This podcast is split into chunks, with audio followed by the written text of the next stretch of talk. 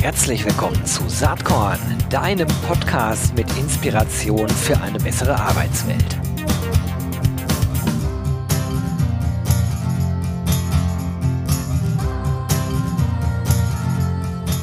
Hallo und herzlich willkommen zum Saatkorn Podcast. Heute ein spannender Mann am Start. Das bin nicht ich, sondern das ist Martin Gäd. Viele von euch werden kennen.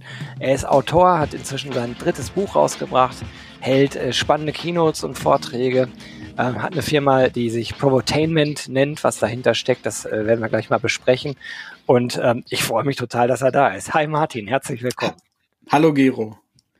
Ähm, ich muss zurückdenken. Ähm, wir haben uns irgendwann mal auf einer Veranstaltung persönlich auch kennengelernt. Ich glaube, das war in Bielefeld, ist schon etwas länger her. Da hast du aber auch schon deine berühmte rote Adidas Trainingsjacke getragen. Erste Frage, hast du die jetzt an? Ja, ich habe sie an und es ist nicht Adidas, sondern es ist Napolz. Und Napolz, ah, Napolz hat die. naja, aber das ist witzig, weil es fast alle verwechseln, was ein bisschen ja gegen das Logo spricht von Napolz. Allerdings ist Napolz die älteste Schweizer Sportfirma, die jemals angefangen hat, ähm, solche Sportprodukte zu, zu herzustellen. Und, äh, und das finde ich, äh, das, deswegen trage ich die auch, weil ich, weil letztendlich ist das ja auch eine Basis immer wieder für Innovation. Ne? Und Adidas hat es dann einfach weltweit aufgezogen, was Napolz dann nicht mehr geschafft hat. Weil das ist eine spannende Geschichte direkt zum Anfang. Und ja. ich muss gestehen, wenn man genauer hinguckt, auf einigen Fotos ist natürlich klar erkennbar, dass es keine Adidas-Jacke ist. Aber wenn man die Fotos klein sieht und ein bisschen aus der Ferne, dann kommt die Assoziation schnell. Ich bin wahrscheinlich man, nicht man, man könnte ja sogar sagen, Adidas hat dann auf Napolz aufgebaut. Ne? Man kann ah. sich ja auch inspirieren lassen. Also das ist ja ein, ein gängiges Innovationsprinzip zu sagen, nimm das Gute und übertrag es. Also das ist ja auch, es ist überall in den Innovationen ist, ist ja an sich nie etwas Neues, sondern es ist ja immer eine Übertragung. Wow, da habe ich, ich wurde inspiriert und jetzt überlege ich, wie mache ich das in meinem Business oder in meiner Personalgewinnung. Ja. Absolut. Also da kommen wir gleich auch noch drauf zu sprechen, weil dein neues Buch Rock Your Work ja sehr, sehr stark auch genau mit diesen Gedanken spielt. Aber das äh, etwas später. Ich wollte am Anfang vielleicht noch mal ein bisschen über dich persönlich sprechen. Wie bist du eigentlich zu dem Provotainer geworden, der du heute bist? Auf ja. deiner Webseite kann man sehen, du hast äh, über in über 550 Keynotes äh, fast 100.000 Menschen erreicht. Ähm, also dich kennen viele. Das sieht man auch auf LinkedIn, ihre hohe Reichweite. Aber wie ist das gekommen, Martin? Ich habe eigentlich durch, dadurch, dass ich immer Ja sage. Also ich bin ein klassischer Ja-Sager und zwar Ja-Sager zu Chancen.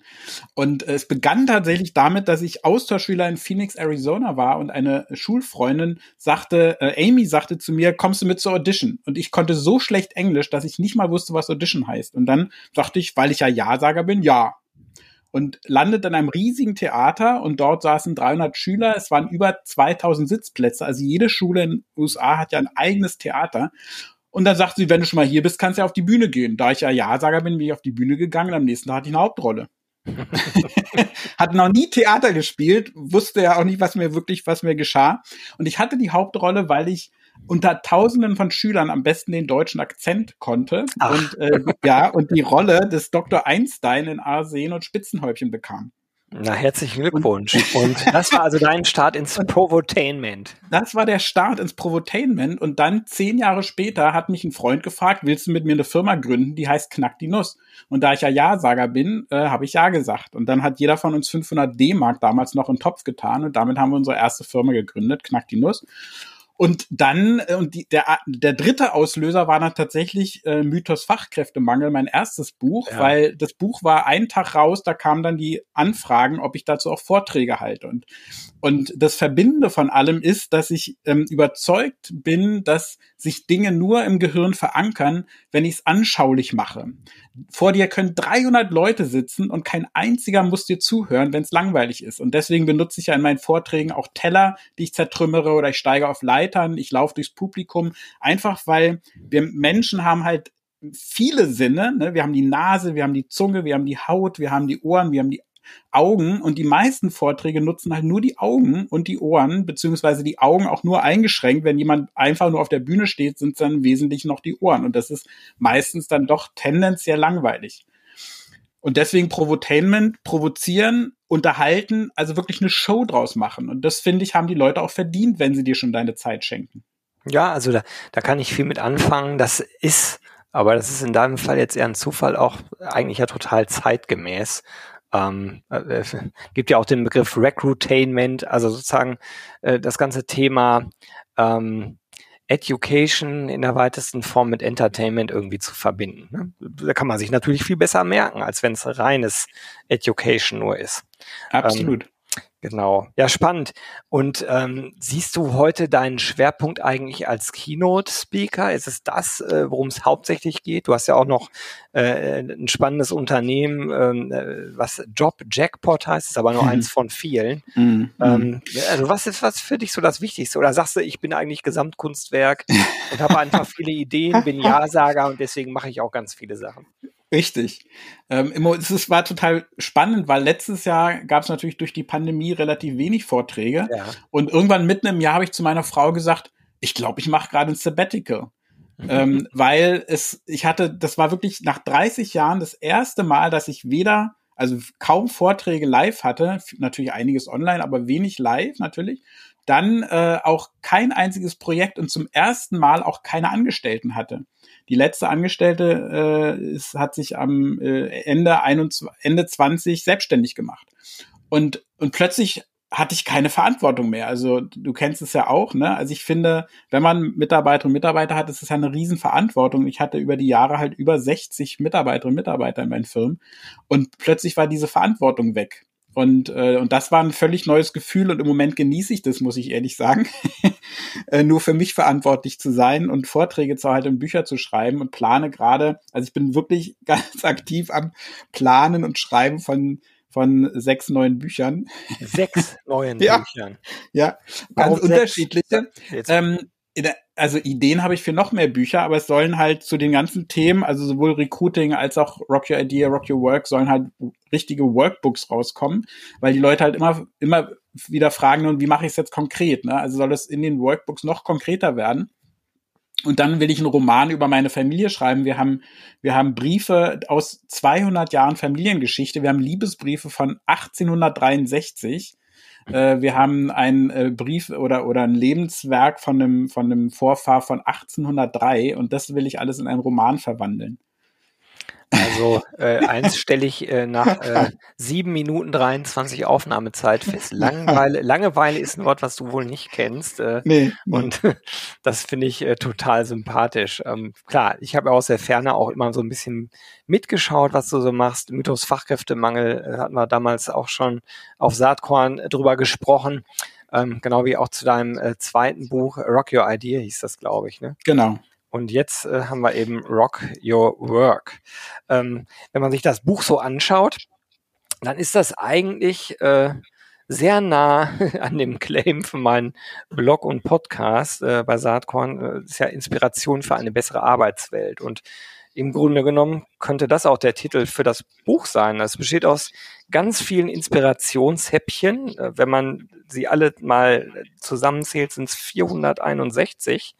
Und äh, die wiederum, die kann man, äh, du hast das wilde, wilde 18 genannt, die kann man im Grunde genommen äh, mit einem roten Faden zusammenbringen. Das sind 18 Begriffe, äh, die sozusagen, wenn man immer nur das erste, ähm, den ersten Buchstaben nimmt, dann kommt subversiv ähm, verknüpft dabei raus. Also die hängen schon alle irgendwie miteinander zusammen. Es sind immer wieder so kleine Aha-Effekte da drin.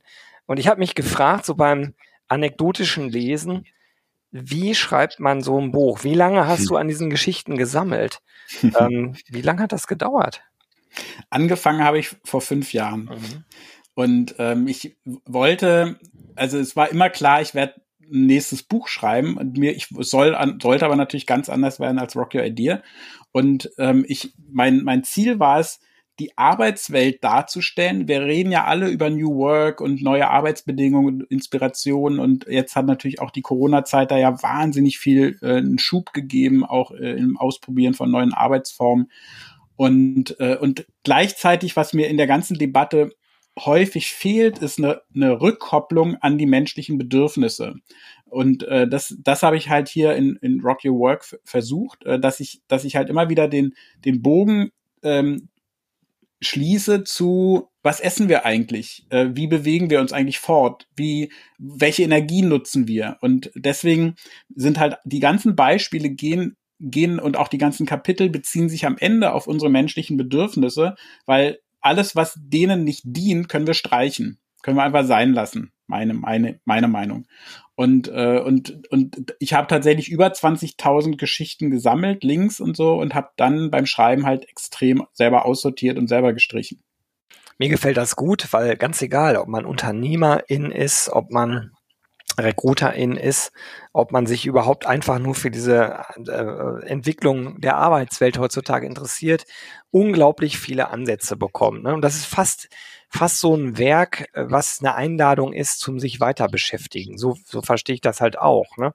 Die genau. Anekdoten sind ja teilweise sehr kurz. Das sind dann, weiß ich nicht, kannst du in 20 Sekunden so eine Anekdote lesen, aber äh, du schilderst ja ganz konkrete Beispiele. Du benennst die Unternehmen, du benennst die Menschen und man kann natürlich dann weiter googeln und wenn einen was interessiert und man es wirklich genauer wissen will, dann kann man auch tiefer einsteigen das war genau auch mit das Ziel, nicht, nicht, nicht irgendwo in die Tiefe einzusteigen, sondern wirklich die Bandbreite und die Vielfalt zu zeigen, was alles schon geht. Und das fasziniert mich halt. Mich fasziniert am allermeisten, was Menschen schon machen. Mhm. Ja, wir diskutieren halt häufig über, über, über, ich sage jetzt mal, alte Technologien oder auch bestimmte politische Kräfte reden ja immer noch, wir warten auf die oder wir, wir fordern die Technologieoffenheit. Äh, die, wir haben weltweit so massenhaft tolle Technologien ja bereits entwickelt, die wir alle nur einsetzen müssen. Es gibt Windkraft, es gibt Stelen, die, die haben gar keine Flügel mehr, sondern die, die, die bewegen sich im Wind und dann natürlich ganze Felder von solchen Stelen und die erzeugen Energie. Oder Solarzellen mit, mit Salzwasser. Und so, da gibt es so krass viele Entwicklungen, die zähle ich halt im Buch auf und es gibt zu den 461 Geschichten über 600 Quellen, sodass genau wie du es gesagt hast, man tatsächlich da, wo man tiefer einsteigen kann, auch direkt im Buch dann die entsprechenden Quellen dazu hat. Mhm. Ähm, beim anekdotischen Durchblättern sind mir auch alte Bekannte begegnet. Also beispielsweise die Rheingans, äh, mhm, das Unternehmen klar. aus Bielefeld. Der ist sogar zweimal drin. Ja, ja, Lasse, den kenne ich natürlich auch persönlich, ja. weil er hier aus der Region kommt und natürlich mit seinem Fünf-Stunden-Tag äh, eine überregionale, man muss fast sagen, internationale Bekanntheit ja erlangt hat. Also, äh, und das ist halt cool, ne, irgendwie zu sehen, aha, guck mal hier, da steht äh, ein kleiner Abschnitt darüber und dann kann ich natürlich weiter gucken und genauer herausfinden, worum es geht. Ich finde das auch deshalb gut, weil ich das Gefühl habe, wenn ich deine, deine Arbeit so von außen betrachte, da gibt's Themen da drin oder Statements, die ich so nicht teile. Also äh, dieses Mythos Fachkräftemangel, Fachkräftemangel gibt's nicht und so weiter. Aber das ist äh, in Teilen, glaube ich, äh, auch Provotainment. Man muss ja die Leute erstmal zum Nachdenken bringen. Und rein zahlentechnisch hast du natürlich recht. Ähm, die Probleme liegen halt tiefer und woanders. Das benennst du ja dann auch. Ne? Die genau. Unternehmen stellen sich eben nicht drauf ein. Naja, und ich finde der Menschen ich finde es halt auch eine, äh, auch eine, eine medial, wie soll ich sagen, falsch aufbereitet, weil wir haben ja faktisch von den Zahlen her heute noch einen Fachkräftereichtum. Also es gibt sowohl in der Schweiz als auch in Österreich als auch in Deutschland so viele Fachkräfte, so viele erwerbstätige Fachkräfte wie niemals zuvor. Genau. Und wir reden aber seit 40 Jahren über einen Fachkräftemangel. Und das finde ich halt irreführend wir müssen ganz andere Fragen stellen. Das ist ja mein Ansatz. Ne? Wir müssen 44 ganz andere Fragen stellen, dann kommen wir auf ganz andere Lösungen. Aber dieses pauschale, der Fach, der Fachkräftemangel, dem, dem widerspreche ich halt. Ja, ja, also ich benutze das oft, das Argument, aber ich glaube, in der Conclusio, was denn zu tun ist, da sind wir wieder ganz eng beieinander. Am Ende ja. ist es äh, wirklich die Frage, äh, ob das wie man sich verhalten hat äh, über mehrere Jahrzehnte in Arbeitgebermärkten, wo die Arbeitgeber es sich ja einfach machen konnten. Also wenn man diese Verhaltensweise nicht ändert, jetzt, wo wir langsam in eine sich verändernde Situation kommen, bei den Erwerbstätigen hast du ja recht, bei der Bevölkerung Deutschland, da ist der Tipping Point 2019 erreicht, seitdem äh, geht's geht's halt in eine andere Richtung mit den Effekten, die da noch kommen werden. Das ist natürlich immer eine einfache Entschuldigung für die Arbeitgeber zu sagen, yo, wir haben ja Fachkräftemangel, statt sich zu überlegen, wie man Arbeitsbedingungen verbessern kann, wie man neue Technologien einsetzen kann, wie man ja. zu einem anderen Miteinander finden kann, als das in vielen Unternehmen immer noch äh, äh, hierarchisch top-down geprägte militärische System, was überhaupt nicht mehr in unsere Zeit eigentlich passt. Genau, und da bringe ich halt auch viele Beispiele von Unternehmen, die einfach schon eine ganz andere Unternehmenskultur leben. Mhm. Und das ist das Tolle, das ist eigentlich für mich das Tollste an den Vorträgen, dass ich halt, ich bin ja viel im Mittelstand und Handwerk unterwegs. Ja. Ne? Ich bin weniger im Konzern unterwegs. Und das heißt, ich war, kann wirklich behaupten, ich war in jedem Landkreis Deutschlands, ähm, Schweiz und Österreich, noch nicht in ganz allen. Und äh, in allen Vorträgen sitzen ja dann da Unternehmerinnen, Unternehmer und Personalverantwortliche.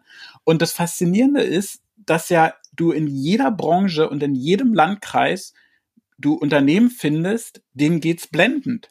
Mhm. Ja, die haben, und die sagen auch von sich aus, wir hatten kein, wir hatten keinen Fachkräftemangel und wir werden auch nie einen haben. Zum Beispiel, weil wir ausbilden, weil wir seit 100 Jahren ausbilden am Standort.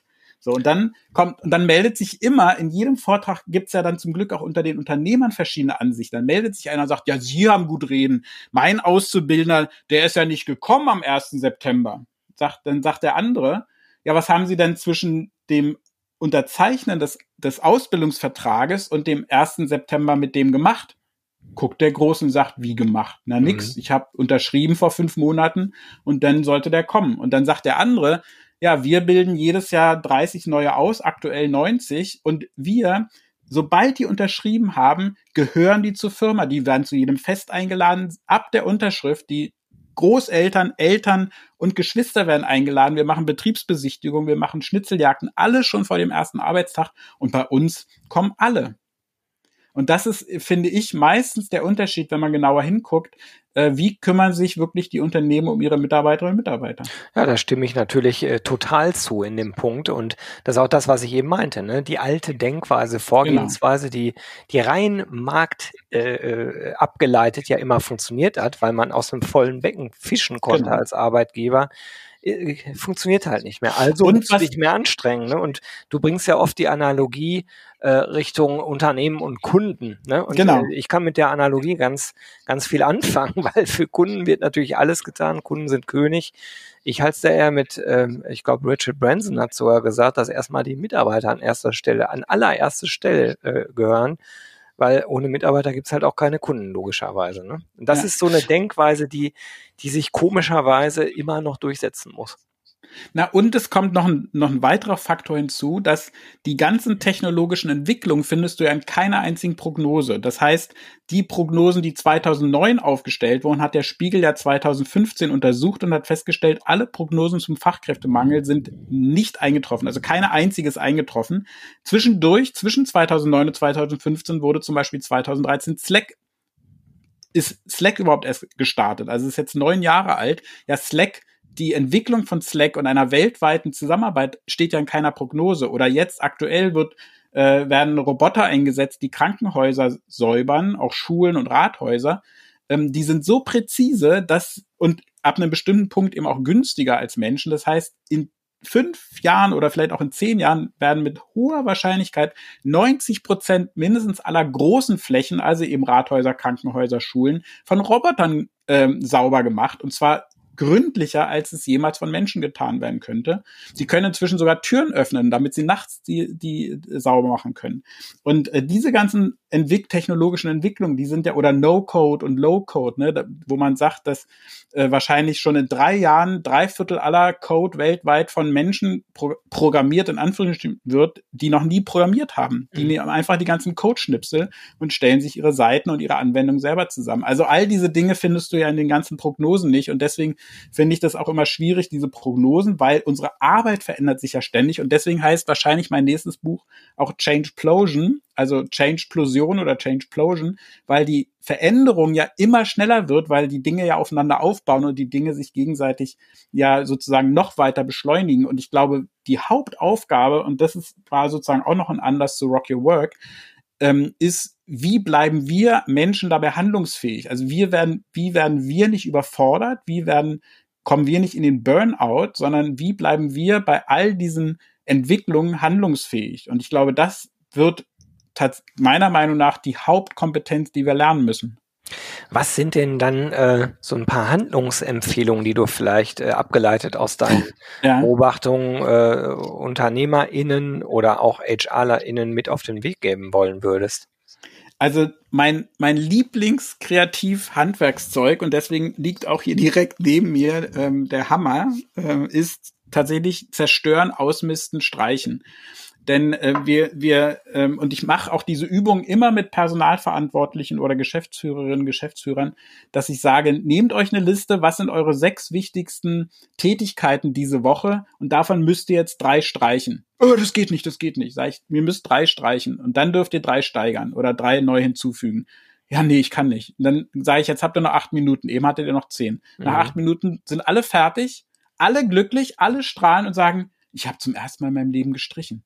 Und äh, ich glaube, diese, wir, wir packen immer oben drauf, auch sowohl bei unseren eigenen To-Do-Listen als auch bei unseren Mitarbeitern und Mitarbeitern, wir packen immer oben drauf und das funktioniert eben nicht. Wir müssen zuerst streichen, wir müssen zuerst Platz schaffen. Ich glaube, das wird auch die Haupt, eine weitere Hauptherausforderung, auch fürs Management.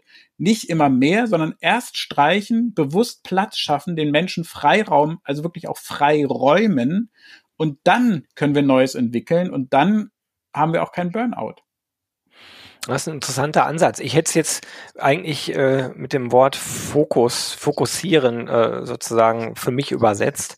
Äh, das merke ich halt immer stark. Ne? Also ich mhm. äh, mache auch relativ viele Dinge parallel, wo ich immer mal wieder gefragt werde, wie schaffst du denn das alles? Aber die Antwort darauf ist eigentlich ganz einfach. Also ich überlege eigentlich jeden Morgen, was ist heute wirklich Fokus für mich? Und das versuche ich dann auch durchzuziehen und dann fallen eben Dinge unter den Tisch, äh, was auch okay ist. Man kann ja nicht immer alles, alles machen, sondern, also ich glaube, das Fokussieren wahrscheinlich äh, meine Hauptantwort auf diese Frage ist. Mhm. Wie ist ja. denn das bei dir? Weil ich stelle mir das bei dir auch so vor, dass du, du hast ja Ideen ohne Ende, merkt man ja, wenn mhm. man mit dir spricht. wenn du jetzt so ein Buch schreibst, äh, hast du, bist du dann vollkommen fokussiert und streichst auch andere Dinge? Ich bin tatsächlich eher ein relativ ähm, in jetzt was das Schreiben oder was jetzt Fokus betrifft, ich bin ein eher unfokussierter Mensch, mhm. weil ich ja in jedem alles was angeflogen kommt, sehe ich eine Chance. ähm, aber tatsächlich, ich meine meine Frage an mich selbst zum Beispiel ist immer, wenn eine wenn eine Chance angeflogen kommt, dann sage ich immer, okay, kann ich das wirklich richtig gut oder kann es nicht eigentlich jemand anders besser? Und inzwischen ist es halt häufig so, dass ich sage, ich du, das, ich finde das Thema spannend, aber da gibt's doch den oder die, die können das viel viel besser. Soll ich dich vernetzen? Mhm. Und äh, und das ist eigentlich so mein um, mein Umgang damit. Und ähm, fokussieren ist meistens, wenn ich mir selber Deadline setze, dass ich sage, okay, bis zu dem Tag will ich das Buch fertig haben und dann kann ich halt wirklich auch von morgens bis abends schreiben gleichzeitig war auch die Phase davor, wo ich sehr unfokussiert war, sehr, sehr wichtig, weil ich ja überhaupt erstmal selber für mich lernen musste, was, wo, wie, wie dreht sich das Buch, worum geht es und so weiter. Ne? Also das heißt, es gibt da für mich einfach unterschiedliche Phasen. Und das ist eigentlich auch noch ein roter Faden in dem Buch. Ich nenne das den Work, also wirklich W-O-R-K, Work, roten Faden, dass es für mich vier unterschiedliche Phasen gibt. Und ich glaube, die müssten wir alle, die in, zumindest Dinge neu entwickeln und neu etablieren wollen, besser unterscheiden lernen, auch gegenüber den, den, den Kolleginnen und Kollegen, nämlich einmal die, die, den Status quo, wie er jetzt ist, wo wir dann zum Beispiel was streichen, ja, wo wir sagen, okay, wir haben jetzt eine Challenge, wir haben eine Aufgabe, wir haben eine Herausforderung, dafür müssen wir erstmal Zeit streichen, woanders, dass wir uns dem Neuen widmen können. Dann kommt die nächste Phase O, wo wir Optionen entwickeln, das ist die eigentliche kreative Phase, also Ideen spinnen, so viel wie möglich, nicht kritisieren, alles zulassen. Dann kommt die nächste Phase, wo alles ausprobiert wird, also wo eine Resonanz eingeholt wird zu den Ideen und dabei fliegen dann schon 99 von 100 Ideen raus, aber dabei stellt man fest, welche kommt denn im Markt an, welche wird so verstanden, wie man es eigentlich will.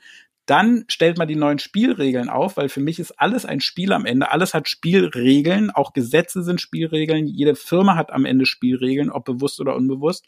Und aus diesen neuen Spielregeln suche ich neue Mitspielerinnen, Mitspieler, also neue Mitarbeiterinnen, Mitarbeiter. Und dann fange ich an, das Ganze zu etablieren. Und alles, was nicht etabliert wird, was nicht zurück in der Welt ankommt, das verschwindet wieder.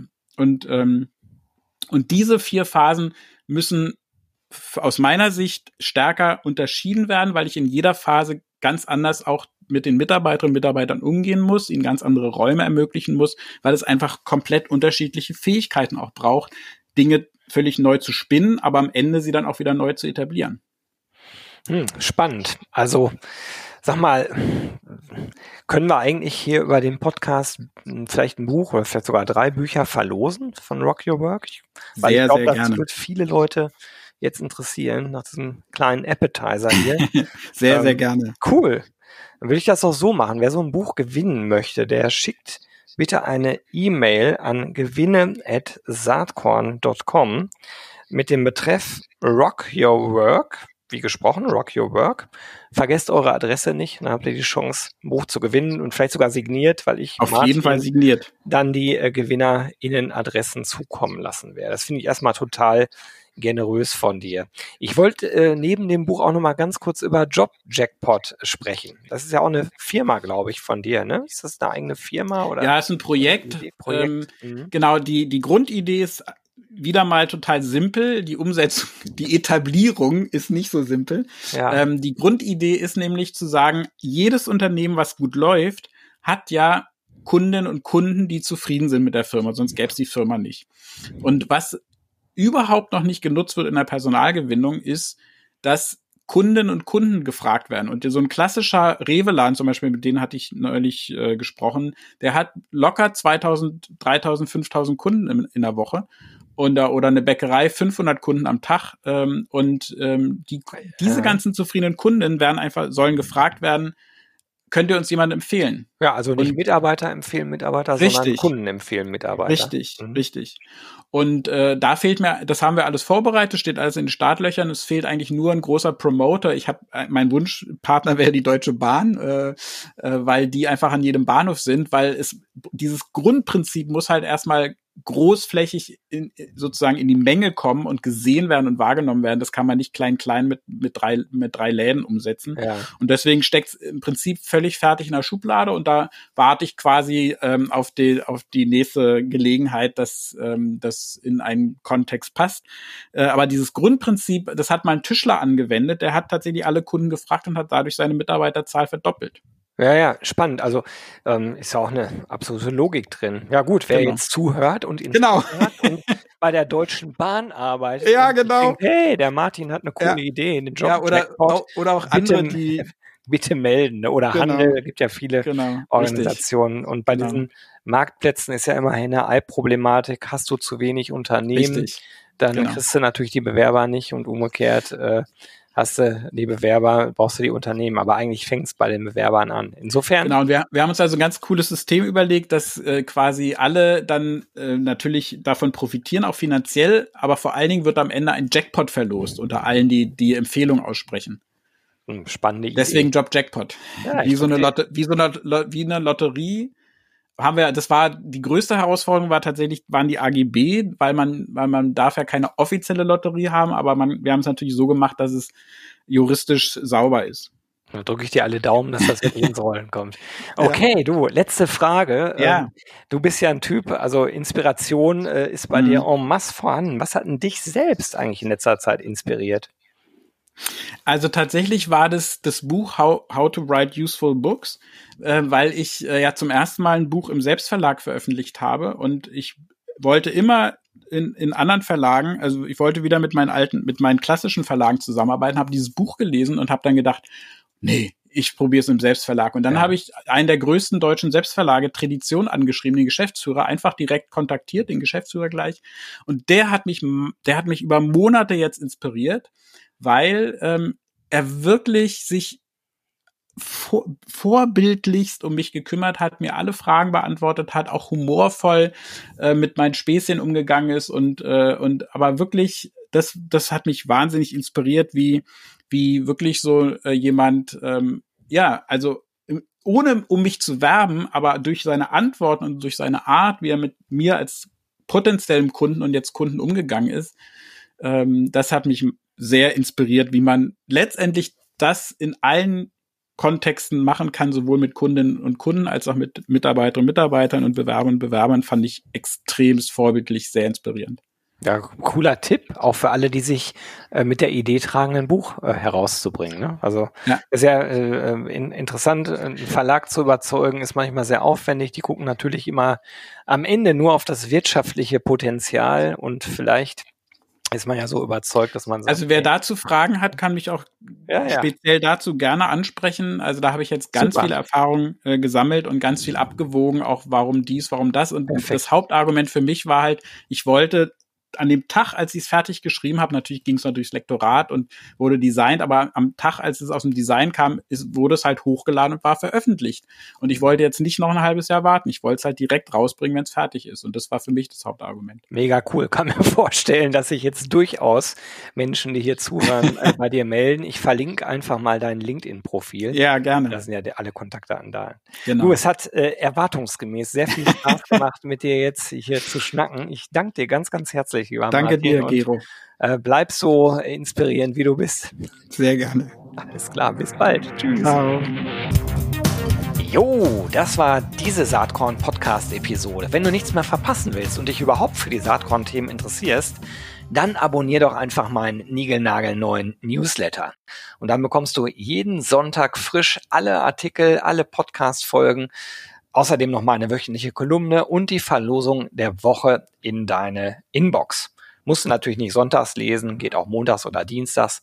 Ich würde mich sehr freuen. Hier nochmal die URL saatkorn.com slash newsletter. Tja, dann bis bald. Ciao.